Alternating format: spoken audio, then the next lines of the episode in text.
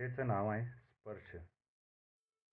लेखक द मा मिरासदार. पहिले सगळे विधी यथासांग झाले. भटजींनी हातात पत्रावळ घेतली, त्यावर पिंड ठेवला. उभ्या राहिलेल्या मंडळींना त्यांनी मानेनेच खुणावले. घाटाच्या चार दोन पायऱ्या उतरून ते मोकळ्या बागेकडे निघाले. त्याच्या पाठोपाठ बाकीची मंडळी चालली. मुक्तपणाने अंग सुटलेल्या आकांना नीटसे चालवत नव्हते. त्यांचा गुडघा दुखत होता. त्याच्यावर हात ठेवीत ठेवीत त्या सावकाश पायऱ्या उतरल्या.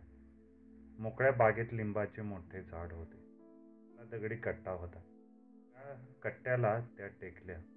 तास दृष्टीने इकडे तिकडे बघत अनंत हळूहळू तिच्या जवळ येऊन उभा राहिला.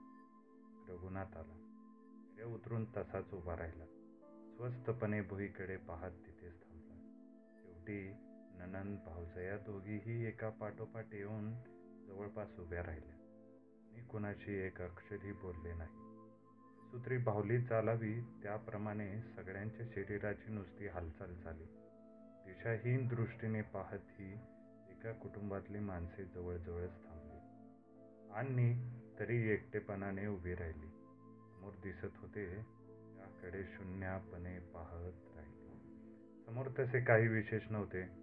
कोरडी वाळू, पलीकडे नदीचे लहानसे पात्र, गढूळ पाणी, त्यात दोन्ही धुणारे परीट, इकडच्या काठावर वाळत घातलेले रंगीबेरंगी कपडे, ताट माजलेले लवाळे, झाडांची सळसळ आणि समाध्या, डोळ्यांची कावकाव, गोठलेले वातावरण आणि शोकाकुल करणारी विचित्र शांतता, बाहेरच्या जगातून येणारा अस्पष्ट कोलाहल आणि चिंतांची पुरी रात. बघता बघता शत होते. म्हणून वहिनी डोक्यावर पदर घेऊन उभा होत्या. मान वळवली. इकडून येणारे ऊन त्यांच्या डोक्यावर एकदम चपापले. चेहरा त्रासिक झाला. विचार सुरात त्यांनी म्हटले, गप्पा माणसं, डोळे अगदी भरून घ्यायचे नाहीत. पुढे बोलून वहिनीने पदर सावरला, चुकवले आणि त्या तशाच उभ्या राहिल्या. पण शांताचे त्यांच्या बोलण्याकडे लक्ष नव्हते. हेच काहू स्मशान इथंच आणलं होतं आईला. रघुनाथ मुकाट्याने ऐकत उभा होता. हा दिवस लोटले होते. आता त्यांचे डोळे कोरडे झाले होते. शांताने विवळ होऊन तो प्रश्न विचारल्याबरोबर त्यांच्या डोळ्यासमोर ते सगळे चित्र स्पष्ट उभे राहिले. अंधारी रात्र, रचलेली चिता आणि त्यावर निजवलेला आईचा थकला भागला देह, आयुष्यातली अनेक दुःखे पिऊन पिऊन जीर्ण झालेले तोंड, मृत्यूने त्यावर आलेली विलक्षण शांती, उघड्या अंगाने मडके खांद्यावर घेऊन उलट्या प्रदक्षिणा घालणारा थोरला पाहू, तांबड्या लाल ज्वाळा, दोन दिवसांनी भुई सपाट झालेला राखेचा ढीग, त्यातून वेचून वेचून गोळा केलेल्या अस्थी, सगळे अकल्पित घडलेले, कधी न पाहिलेल्या गोष्टी. काही की रघुनाथाचे डोळेही भरून आले. इथंच आणलं होतं आईला. समाधीपाशी मोकळी जागा दिसते ना, उजवीकडं चितारातली दहन झालं. गळा दाटून आल्यासारखे वाटले. पुढे काही न बोलता मान खाली घालून तो स्वस्थ उभा राहिला. जागेकडे बघून शांताचे डोळे चांगले भरले. डोळ्यातले पाणी गालावरून एकसारखे उघडू लागले. त्याला टेकून अर्धवट बसलेल्या आकांनाही पोटात कालवल्यासारखे झाले. मोठ्या प्रयासाने तिने डोळे कोरडे ठेवले. ती स्निग्ध हळूवार स्वरात दरडावले,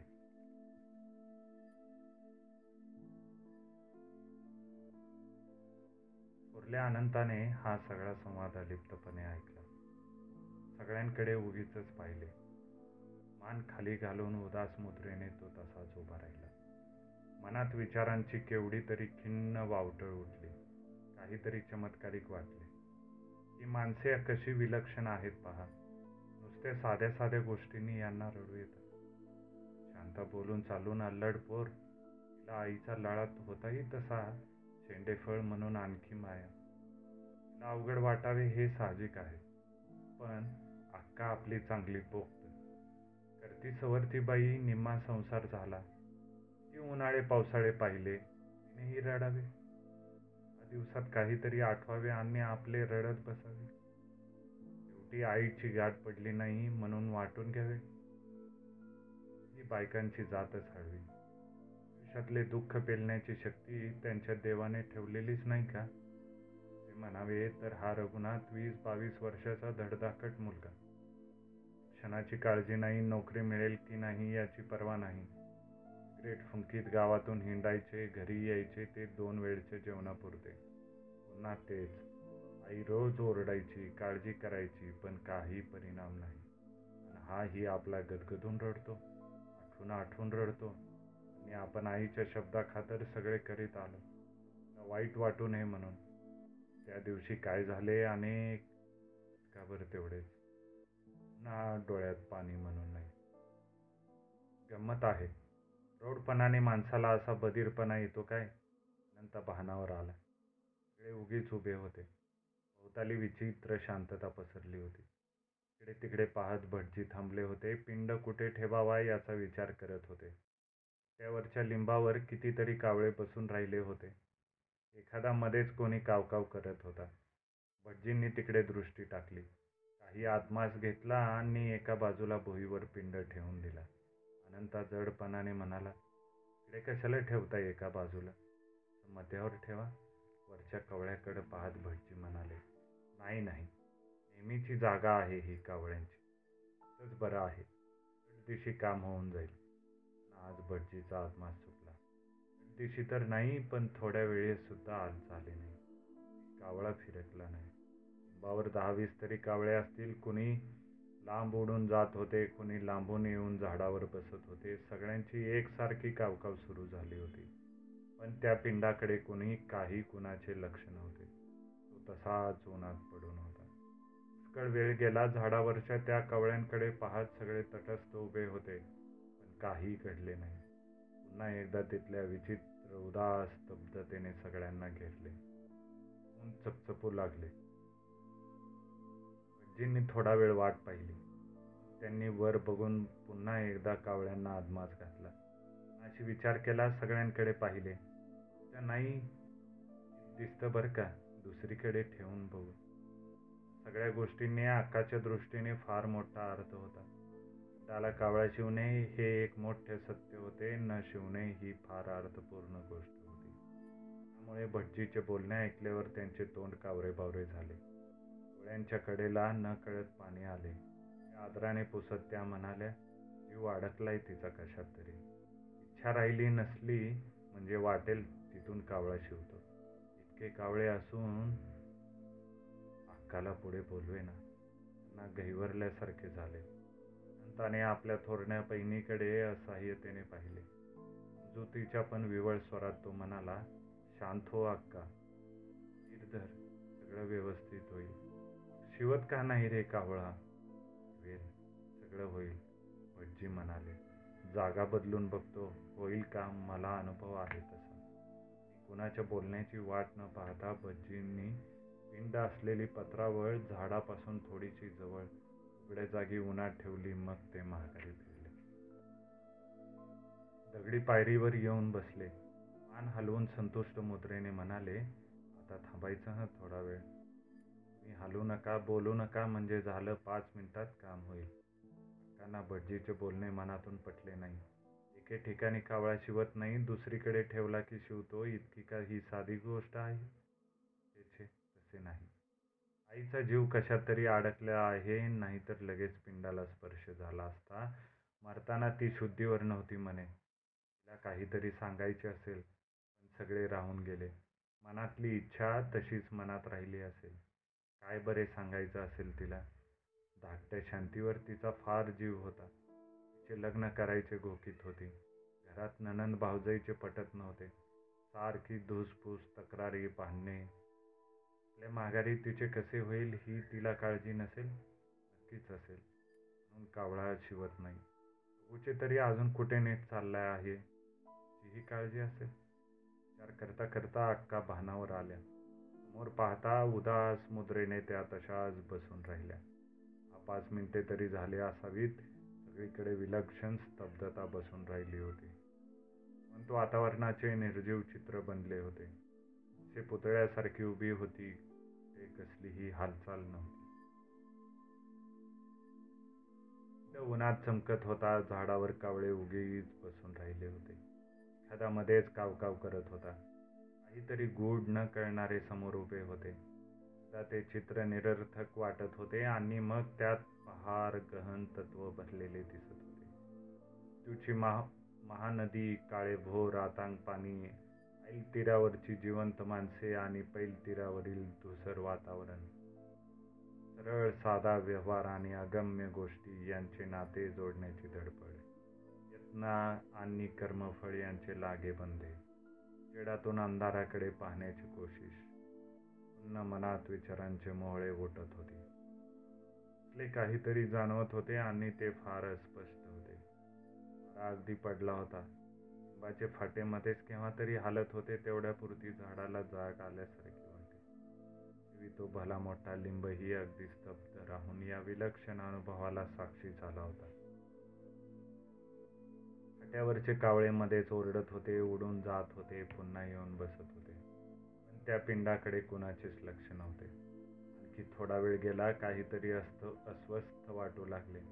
मनावरचे विचित्र दडपण वाढले, पण काहीही घडले नाही. पिंड ठेवला होता त्या दिशेने एक दोन कावळे उडाले आणि पलीकडे गेले. आणखी एक कावळा उडाला, त्याच बाजूला गेला, चांगला खाली आला, पण पुन्हा काय झाले कोण जाणे. एकदम तो वर उडाला आणि लांब पलीकडे निघून गेला. ते बघून अक्कांना एकाएकी रडू कोसळले. पिंडाजवळून चाललेल्या कावळ्याकडे तिने असहाय्यतेने हात वर केला. आता शिव पिंडाला, आई उगीच वेळ घालवते असे म्हणून ती पोपटबाई एकदम गदगदून रडू लागली. तिच्या डोळ्यातून टपाटपा पाणी पडू लागले. त्या वेळ गप्प राहिल्या शांतलाही मग रडू कोसळले. तिच्या बहिणीने तिला प्रेमाने दटावल्यासारखे केले, पण तिकडे लक्ष न देता आपली हुंदके देत राहिली आणि बहिणीने अधिक समजावण्याचा प्रयत्नही केला नाही. गुणात मात्र कावरा बावरा झाला.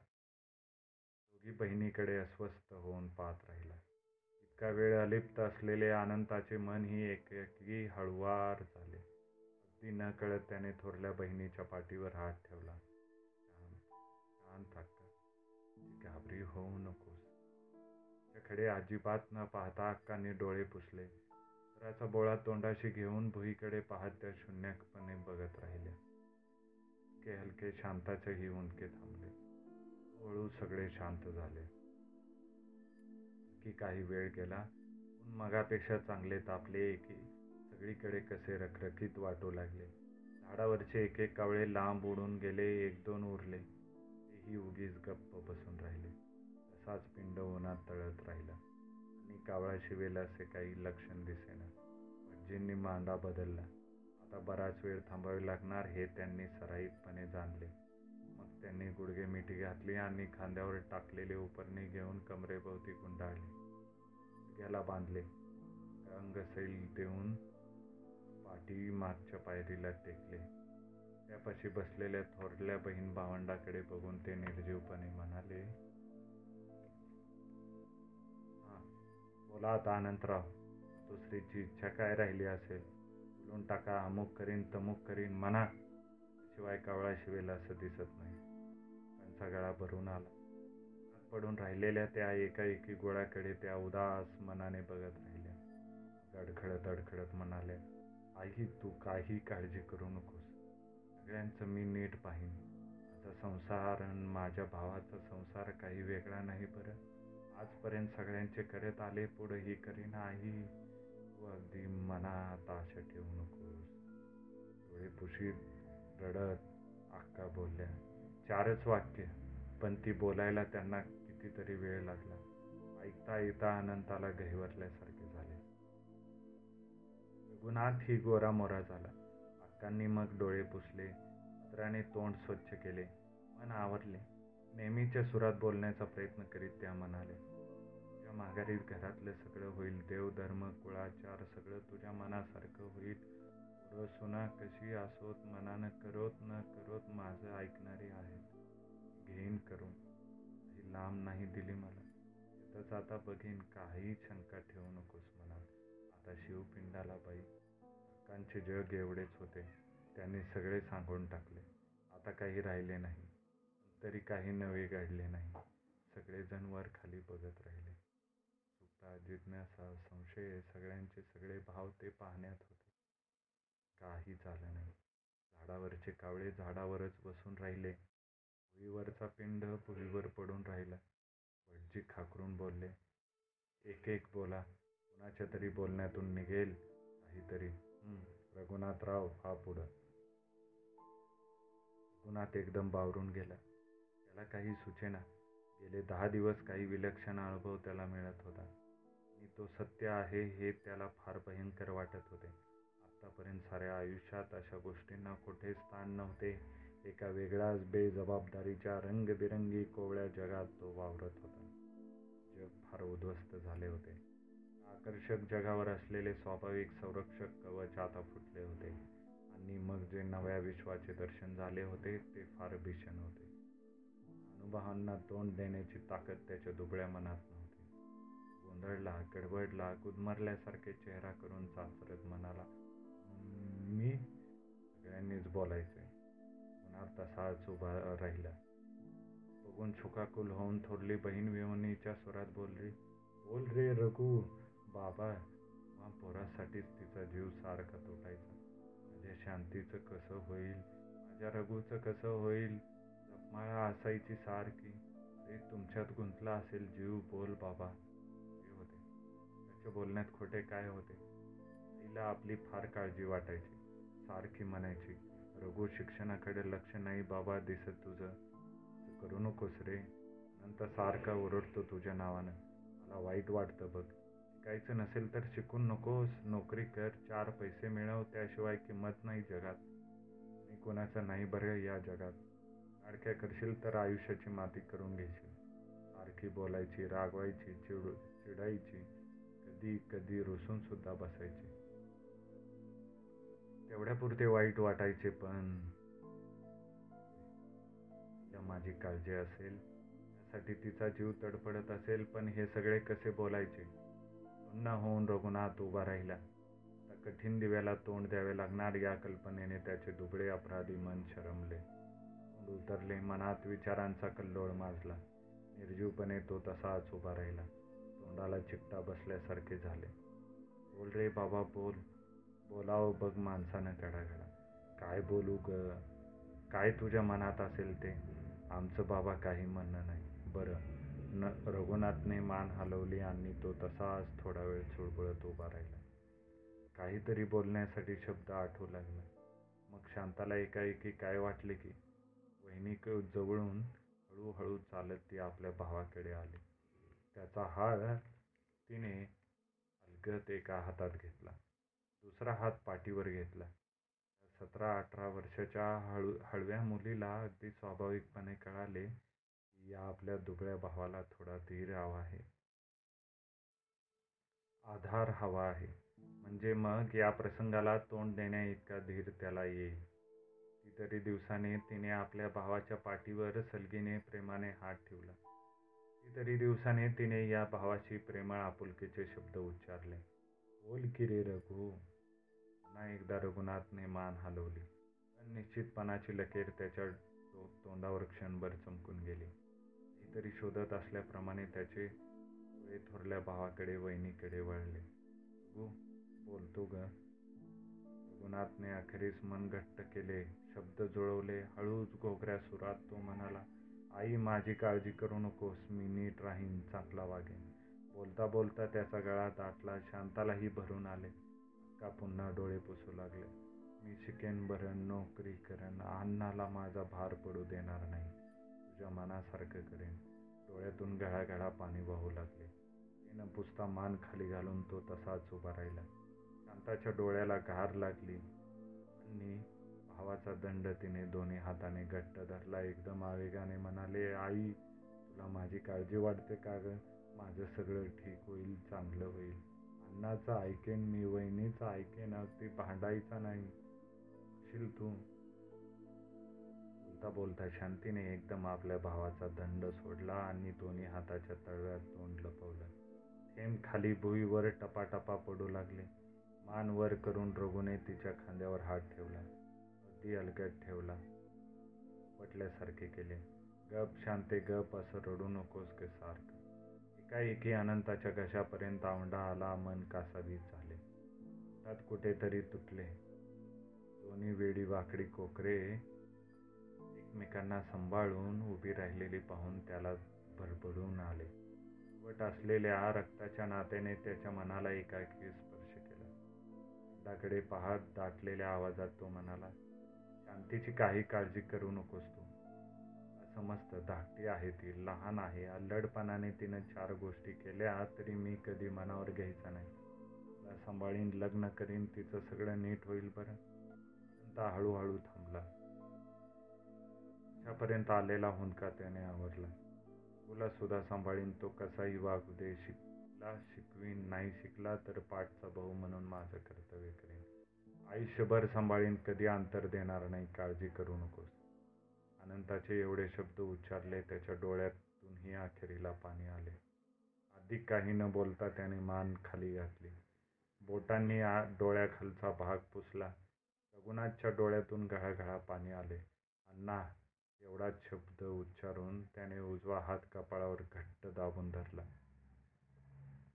आणि धाकट्या बहिणीने रडत रडत पुन्हा एकदा तितक्याच स्वाभाविकपणे त्याच्या खांद्यावर आपला हात ठेवला. मुसमुसत त्याला घट्ट धरले. सगळे बोलून झाले पण घडले मात्र काहीच नाही. झाडावरच्या कावऱ्यांनी आपाप कावकावमध्येच थांबवले. पुन्हा सुरू केली. एक उडाला आणि दुसऱ्या झाडाकडे झेपत गेला. आणखी एक दोन लांबून आले. काट्याने फांदीवर बसून राहिले. एकानेही त्या पिंडाला स्पर्श केला नाही. व चांगला डोक्यावर आला. रण रणू लागले. सगळे वातावरण अगदी असह्य होऊ लागले. वाट पाहिली पाहिली आणखीही काही वेळ गेला. शेवटी बटजी जांभई देत बोलले, बोला, आणखी काय बोलायचं राहिलं असेल तर वहिनी तुम्ही बोला. वहिनी गुटमडल्या. त्यांनी इकडे तिकडे पाहिले. लाल भडक झालेल्या अक्का दिनवाने तिच्याकडे पाहत होत्या. त्या दोन धाकट्या बहीण भावंडांनी एकमेकांना सावरून धरले होते आणि तिचा नवरा मान खाली घालून उदास मुद्रेने उभा होता. आणि वहिनींनाही एकाएकी गोंधळल्यासारखे झाले. मनात खोल खोल कुठेतरी टिपकू लागले. टिपलेल्या जड सुरात अक्का म्हणाल्या, मी तू एकटीच राहिली, बोल बहीण, निदान तुझ्या तोंडून तरी आईची इच्छा येऊ दे. शांताने आपली व्याकुळ दृष्टी तिच्याकडे लावली. शांताने मान वर केली. अनेक अर्थाने बायकोकडे पाहिले. मग डोक्यावरचा पदर घसरला आहे हे वहिनीच्या लक्षात आले नाही. तापलेल्या उन्हात त्या पुढे तशाच गेल्या. त्यांनी अगदी गंभीरपणे चार पावले टाकली. त्याकडे पाहत त्या स्तब्ध उभ्या राहिल्या. अवकाश बोलल्या, सासूबाई, झालं गेलं विसरा. कोणाचं काही कमी पडू देणार नाही. माणसाची जबाबदारी माझ्यावर. धाकट्या बहिणीसारखं सांभाळेन, काही मनावर घ्यायची नाही. घरातली ती करती बाई एवढे बोलून थांबली. कुठल्या तरी दिव्य स्पर्शाने नकळत तिचेही मन भरवून आले. भाऊजींना सुद्धा सांभाळीन, कसली काळजी करू नका. यापेक्षा जास्ती काय सांगू. तुमची आणि मामांजीची शपथ, यात कधीच अंतर पडणार नाही. तिने एवढ्याच बोलल्या. शब्द उभ्या राहिल्या. आणखी काही वेळ गेला. झाडावरून एक कावळा एकाएकी उडाला. एकदम भुईकडे झेप घेतली. डाभोवती गिरट्या घातल्या. पुन्हा वर गेला. हेच खाली आला आणि एकदम चोचीत तो गोळा धरून लांब भरारी मारली. कुठल्या कुठे दिसेनासा झाला. खेर कावळा शिवला. त्याला स्पर्श झाला. एकदम सुटल्यासारखे वाटले. नावरचे विचित्र दडपण उतरले. त्याला उगीच हुंदका आला. वहिनी म्हणून तिने एकाएकी भाऊजाईला मिठी मारली. वहिनीने तिला आपुलकीने जवळ घेऊन थोपटले. का कोण जाणे, त्यांचेही डोळ्यातून पाणी येऊ लागले. बोलायचा प्रयत्न केला पण शब्द तोंडाबाहेर निघाले. मग त्या मुकाट्याने आपल्या धाकट्या नंदेच्या पाठीवरून हात फिरवीतच म्हणाले, उपरणे सोडून भाजी भटजी उठले. झालं काम. कावळा शिवला पिंडाला. उत्तम झालं. आता सगळ्यांनीही नदीवर चालायचं, तिलांजली द्यायची. एवढे बोलून भटजीने उपरणे पुन्हा खांद्यावर टाकले. ते पुढे गेले. डोळ्याच्या कोपऱ्यापर्यंत आलेले पाणी पुन्हा अनंताने पुसले. अक्काला हात दिला. उठवले. आधार देऊन हळूहळू चालवले. बहिणींनी शांताचे डोळे पुसले. तिचा हात धरून त्या पायऱ्या उतरू लागल्या. मी एका या आज्ञाधारक गरीब मुलासारखा रघुनाथ सगळ्यांच्या मागून निमूटपणे चालू लागला.